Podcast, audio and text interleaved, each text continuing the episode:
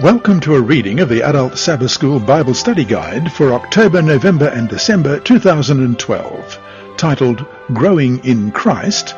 It's brought to you by the Sabbath School Department, Christian Services for the Blind and Hearing Impaired, and through the services of Adventist Media Network. Lesson 5, October 27 to November 2, Growing in Christ. Sabbath afternoon, October 29. Before we start, let's pray. Our Heavenly Father, we open your word again this week, and we come to the theme lesson for this quarter. And as we do so, we pray that your Holy Spirit will be here to guide us as we open your word. We pray in Jesus' name. Amen. Our memory text this week is Colossians chapter 2, verse 15. Having disarmed principalities and powers, he made a public spectacle of them, triumphing over them in it. Let's read that again from Colossians 2:15. Having disarmed principalities and powers, he made a public spectacle of them, triumphing over them in it. And the key thought for this week is Christ's victory on the cross defines the scope of the victory into which the Christian may grow. The amendment to the Church's fundamental beliefs, voted at the 58th General Conference session in 2005, was titled Growing in Christ. When the statement is analysed, the following significant points become evident. Jesus has defeated satanic powers and evil forces. Through Christ, victory over these powers, including their past manifestations in a person's life, is possible. And finally, there are conditions in order for these victories to be realized in a person's experience. These points will occupy our attention for the next three studies. This week, we will be looking at the nature of the victory that Christ won on the cross. By his victory, not only over sin, but over every other force that works against humanity and God's creation, Christ has achieved salvation for us. As we seek to understand what Christ has accomplished in our behalf, we will be better prepared to understand what we can have in our lives now. His victory can be our victory if we claim it for ourselves, because no matter what Jesus has done for us, we must choose to accept it. Victory is not automatically given to anyone.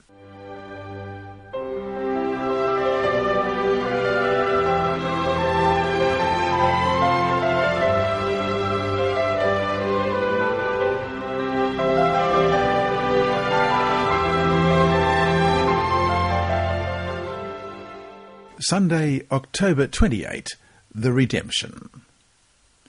Christianity is a religion of redemption, in which people are saved from the devastation of sin through what someone else, in this case Jesus, has done for them.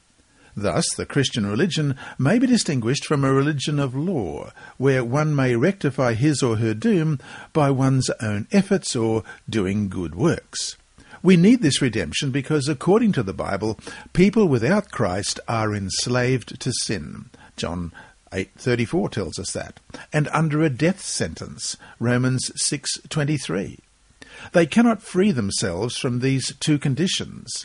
The sinner's plight requires outside intervention, and this intervention comes at a price as the New Testament so clearly teaches, that price was the death of Jesus on the cross. Question What do the following passages reveal about the concept of redemption? First of all, Isaiah 35 and verse 10. And the ransomed of the Lord shall return and come to Zion with singing, with everlasting joy on their heads. They shall obtain joy and gladness, and sorrow and sighing shall flee away. And then Mark chapter 10 and verse 45. For even the Son of Man did not come to be served, but to serve, and to give his life as a ransom for many. And Galatians 4 verses 4 and 5. But when the fullness of the time had come, God sent forth his Son, born of a woman, born under the law, to redeem those who were under the law, that we might receive the adoption as sons. And Titus chapter 2 and verse 14. And that reads, Who gave himself for us, that he might redeem us from every lawless deed, and purify for himself his own special people, zealous for good works. And Hebrews chapter 9 and verse 12. And that reads, Not with the blood of goats and calves, but with his own blood he entered the most holy place, once for all, having obtained eternal redemption. And finally, 1 Peter chapter 1 and verses 18 and 19. Knowing that you were not redeemed with corruptible things like silver or gold from your aimless conduct received by tradition from your fathers, but with the precious blood of Christ as of a lamb without blemish and without spot. From the New Testament point of view, Christ's redemptive death is sacrificial and substitutionary. He took our place, sacrificing himself in our behalf, suffering our fate for us so that we don't have to suffer it ourselves.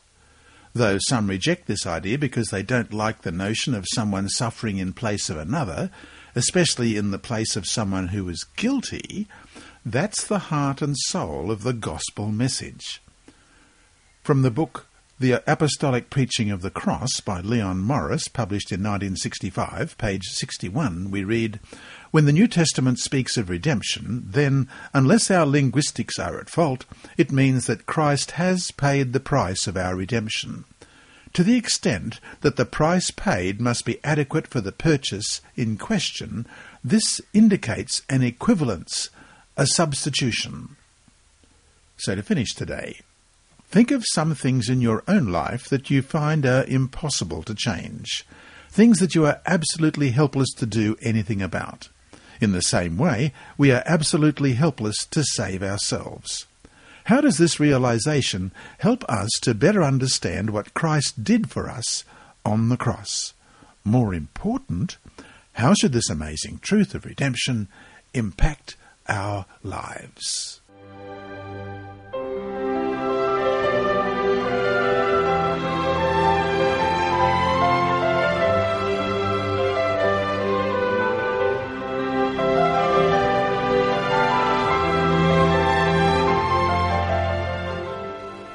Monday, October 29. Slaves set free.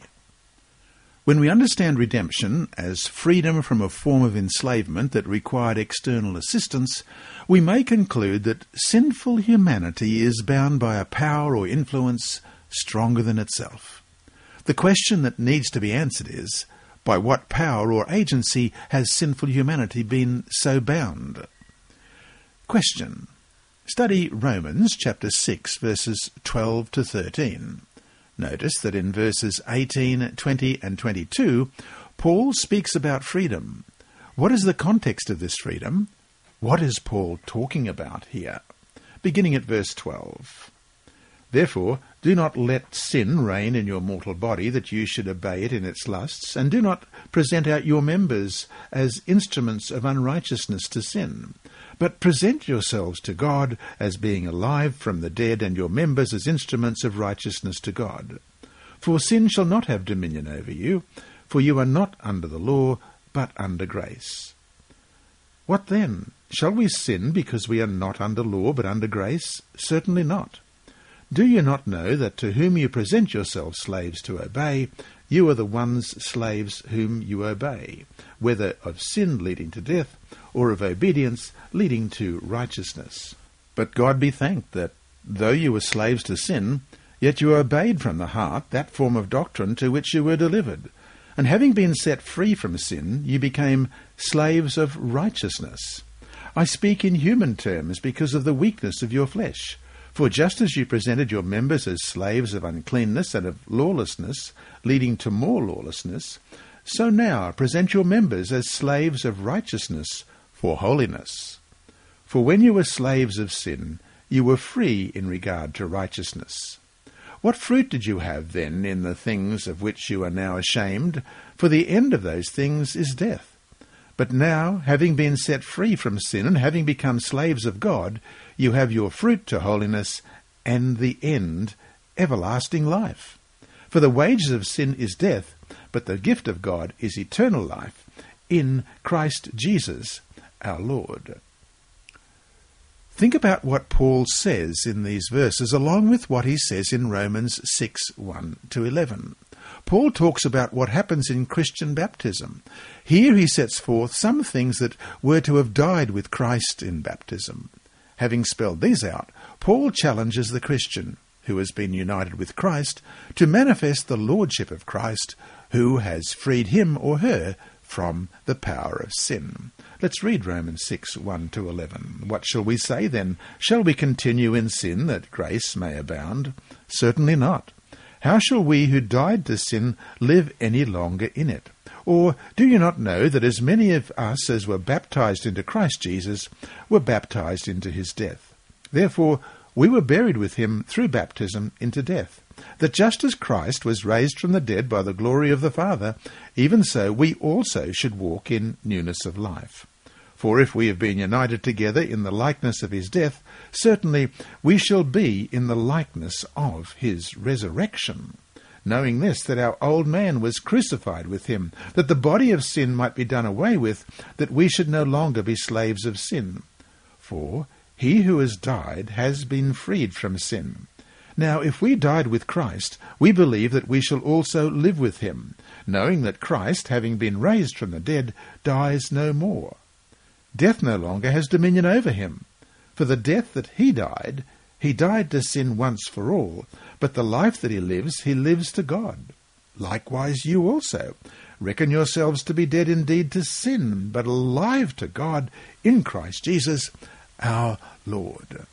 The bottom line here is that, according to Paul, no matter how corrupted our nature has been by sin, through Christ we can be free from its enslaving power. Who hasn't seen just how devastating this kind of slavery can be? Who hasn't seen lives ruined by sin? Who hasn't struggled with the power of sin in their own lives? It is by far the greatest foe that we as human beings will ever face. What makes it so bad is that it's a slavery not imposed solely from without, rather, it's one that comes from within us. How are we freed from a slavery, a bondage that originates in us, even in our very nature? The answer, as we've seen in the above verses, comes only from the power of Jesus, who won the victory for us and who offers us the power to overcome. Through Christ, we are not only forgiven our sins, we are to be dead to them, and we are freed from them. They no longer have to dominate us. These are amazing promises powerful promises, promises that all who profess the name of Christ must claim for themselves. So, to finish today, what has your own experience been with the enslaving and brutal power of sin? How can you learn to better grasp hold of the wonderful promises of freedom that have been offered to us in Jesus?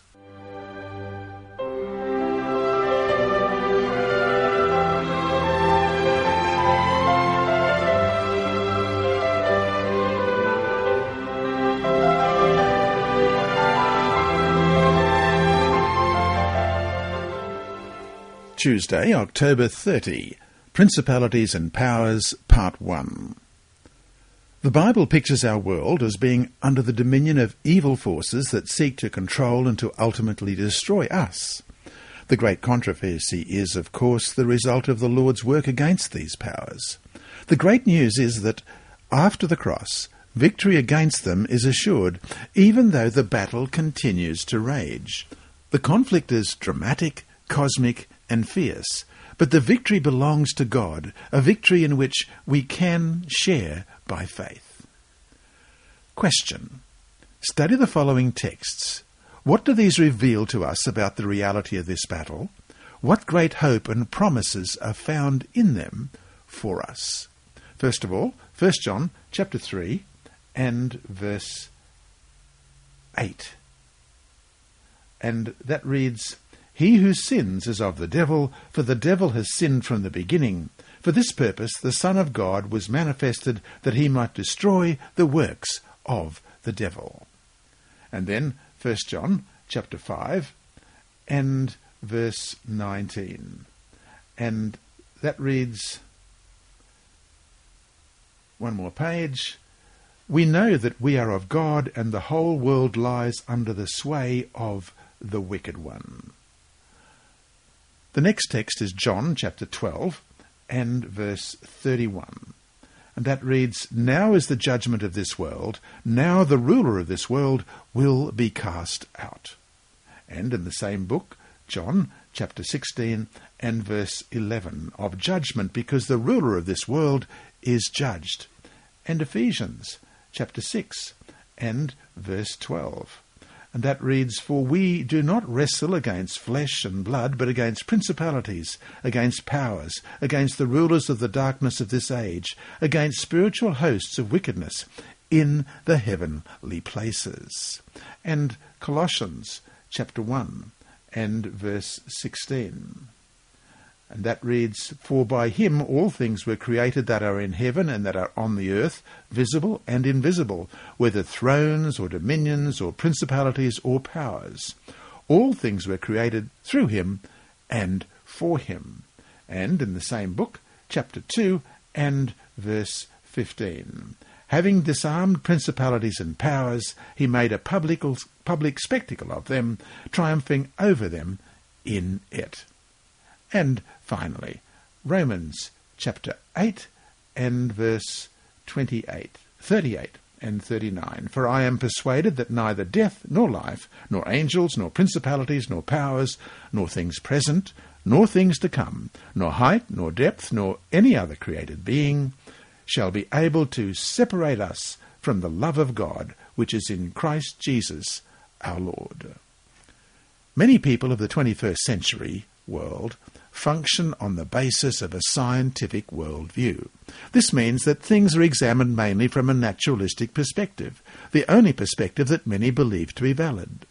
For these people, a world populated with evil forces and dominated by demonic hostile powers is predominantly viewed as a holdover from an age of superstition and ignorance.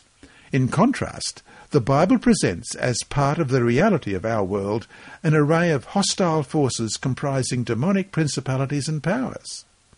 Though the biblical worldview incorporates naturalistic and scientific concepts, it certainly doesn't base all understanding of reality on them. The Bible's view of the world is large enough to encompass both natural and supernatural worldviews.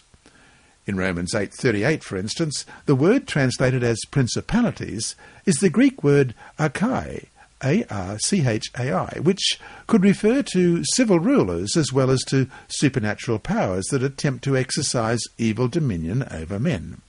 In Ephesians 6:12, the literal phrase the rulers of the darkness of this age could also be translated as world rulers of this darkness.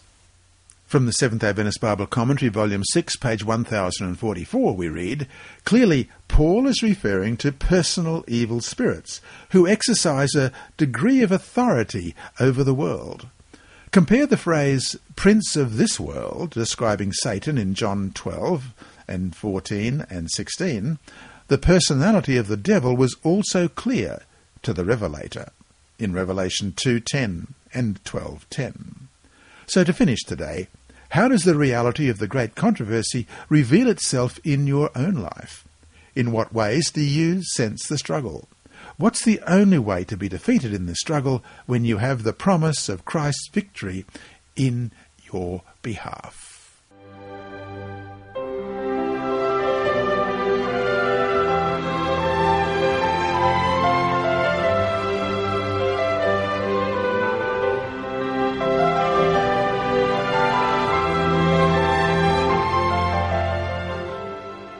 Wednesday, October 31. Principalities and Powers, Part 2. As we saw, the word translated as principalities could refer to world rulers or supernatural powers that attempt to exercise control over human life. Another Greek word that is used in conjunction with the word principalities, archai, is the word stoicheia, which literally means elements or elementary substances or principle. The contexts in which stoicheia is used reveal other aspects of this fallen world from which we have been redeemed by Christ's victory on the cross. Question. given the context of what we are talking about, from what other things have we been delivered through Christ other than literal evil powers? Our first text is Colossians chapter 2 and verse 8. Beware lest anyone cheat you through philosophy and empty deceit, according to the tradition of men, according to the basic principles of the world, and not according to Christ. And chapter 2, verse 14. Having wiped out the handwriting of requirements that was against us, which was contrary to us, and he has taken it out of the way, having nailed it to the cross. And then verse 20. Therefore, if you died with Christ from the basic principles of the world, why, as though living in the world, do you subject yourself to regulations? And Galatians chapter 4 and verse 1 to 11. Now I say that the heir, as long as he is a child, does not differ at all from a slave, though he is a master of all, but is under guardians and stewards until the time appointed by the father. Even so we, when we were children, were in bondage under the elements of the world. But when the fullness of the time had come, God sent forth his Son, born of a woman, born under the law, to redeem those who were under the law, that we might receive the adoption of sons. And because you are sons, God has sent forth the Spirit of his Son into your hearts, crying out, Abba, Father. Therefore you are no longer a slave, but a son, and if a son, then an heir of God through Christ. But then indeed, when you did not know God, you served those which by nature are not gods. But now, after you have known God, or rather are known by God, how is it that you turn again to the weak and beggarly elements to which you desire again to be in bondage? You observe days and months and seasons and years. I am afraid for you, lest I have laboured for you in vain. The New Testament, especially Paul's concept of the powers, seems to connect spiritual beings to forces or powers that rule over human life outside of Christ. These could be political, social, traditional, even religious. The word stoicheia, as used in Galatians 4 verses 3 and 9, talks of the system of heathenism from which the Christians in Galatia had been delivered. It is used also in reference to aspects of the ancient Jewish legal system.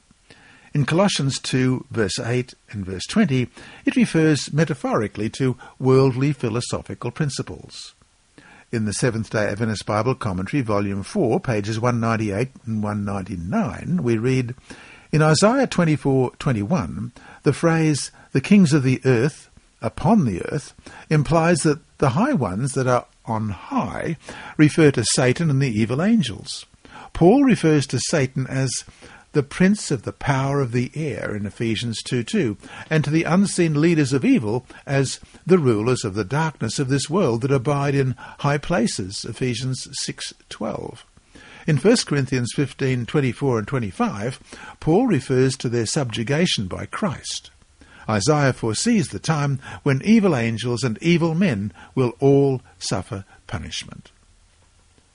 In short, the Bible teaches us that life is ruled by a series of powers, both personal and impersonal.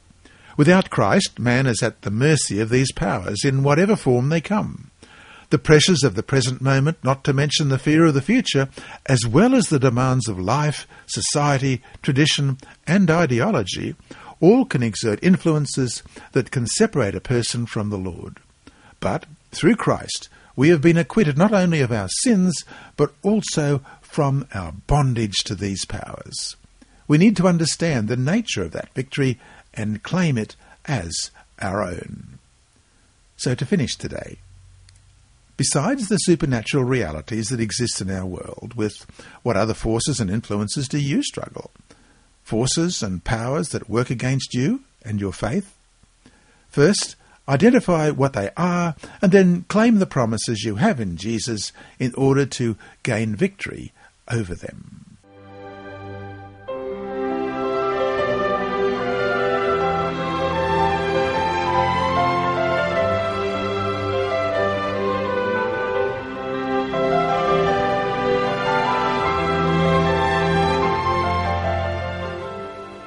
Thursday, November 1.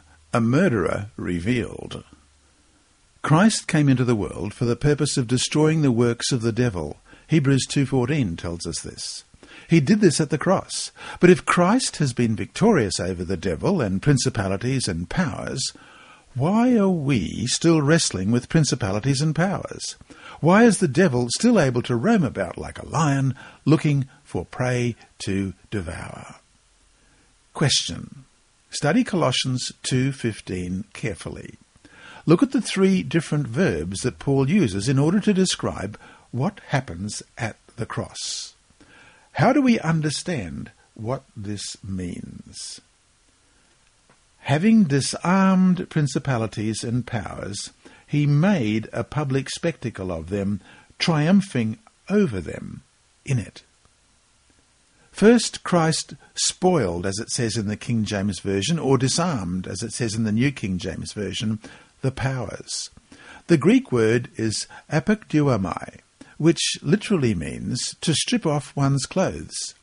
Here it may mean that the powers were stripped of their weapons. What weapons? Well, the Seventh Adventist Bible Commentary, Volume 7, page 205, reads Christ's life of victory culminating in Calvary, spelled the doom of the devil. Satan's disguise was torn away. His methods of operation were laid open before the angels and the entire heavenly universe. He had exposed his true colours.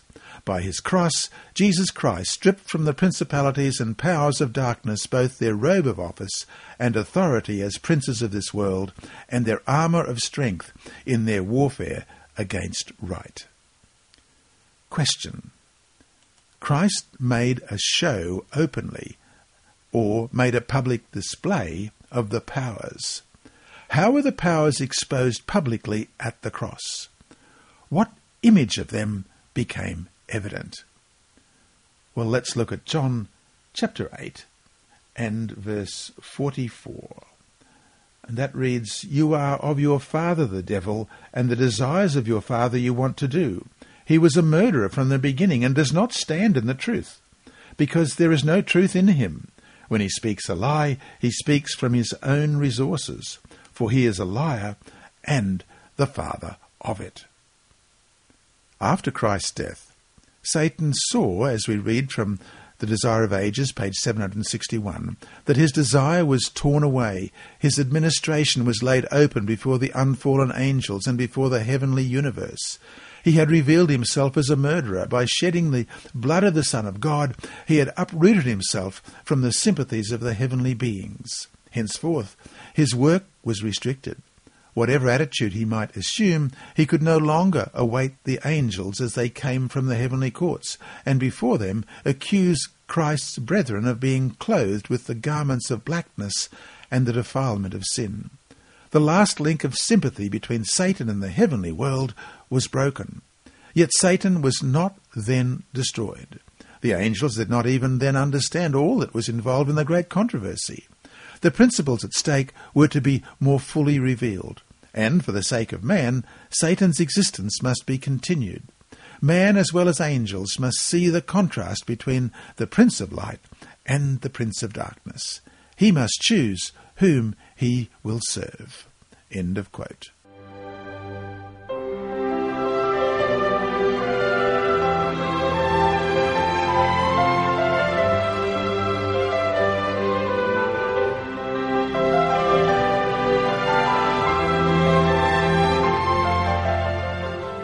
Friday, November 2.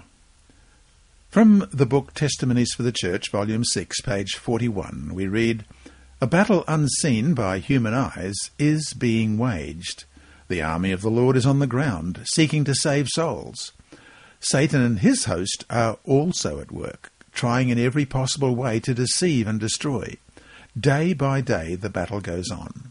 If our eyes could be opened to see the good and evil agencies at work, there would be no trifling, no vanity, no jesting or joking. If all would put on the whole armour of God and fight manfully the battles of the Lord, victories would be gained that would cause the kingdom of darkness to tremble. And from Thoughts from the Mount of Blessing, pages 29 and 30, as men seek to come into harmony with God, they will find that the offence of the cross has not ceased. Principalities and powers and wicked spirits in high places are arrayed against all who yield obedience to the law of heaven.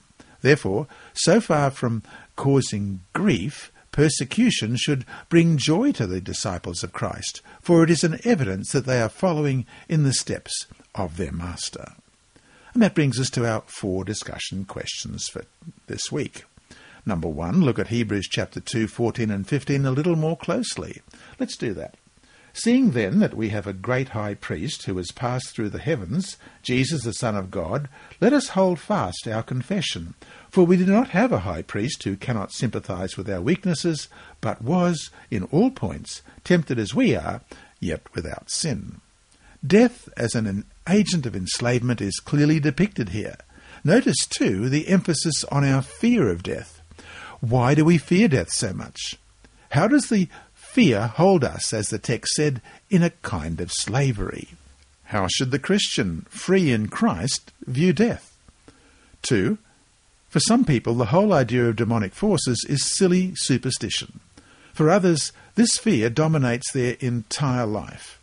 How, as Christians, can we strike the right balance in our understanding of the reality of these powers and yet at the same time understand what Christ has done for us in the fight against them? 3. What are some examples of how evil forces control or influence various worldly powers? 4. How does the great controversy worldview help us to understand the continued existence of evil even after Christ's victory on the cross. Inside Story. Our inside story this week is The Breadcasters. A boy stood on the bank of a lake tossing breadcrumbs into the water. Small minnows and larger fish came to the surface to grab the crumbs. I thought of Ecclesiastes 11.1, which says, Cast your bread upon the waters, for after many days you will find it again. The Seventh-day Adventist Church's radio and television ministries are like that boy and the bread.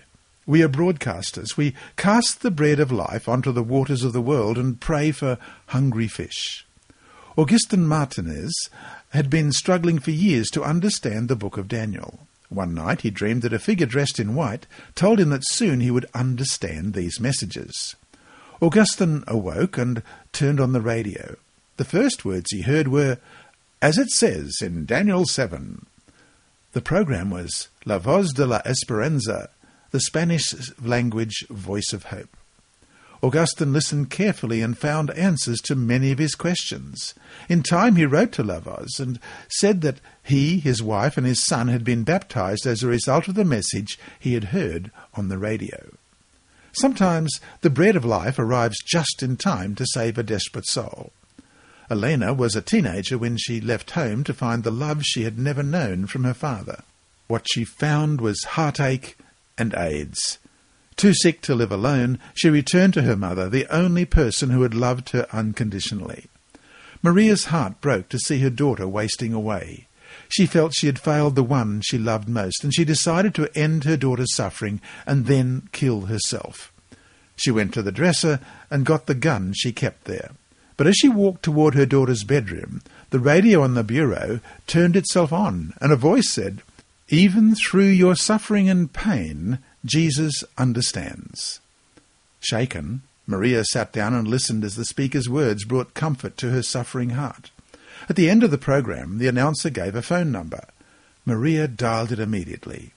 A member of La Voz's staff visited Maria and Elena and comforted them with God's promises of eternal love.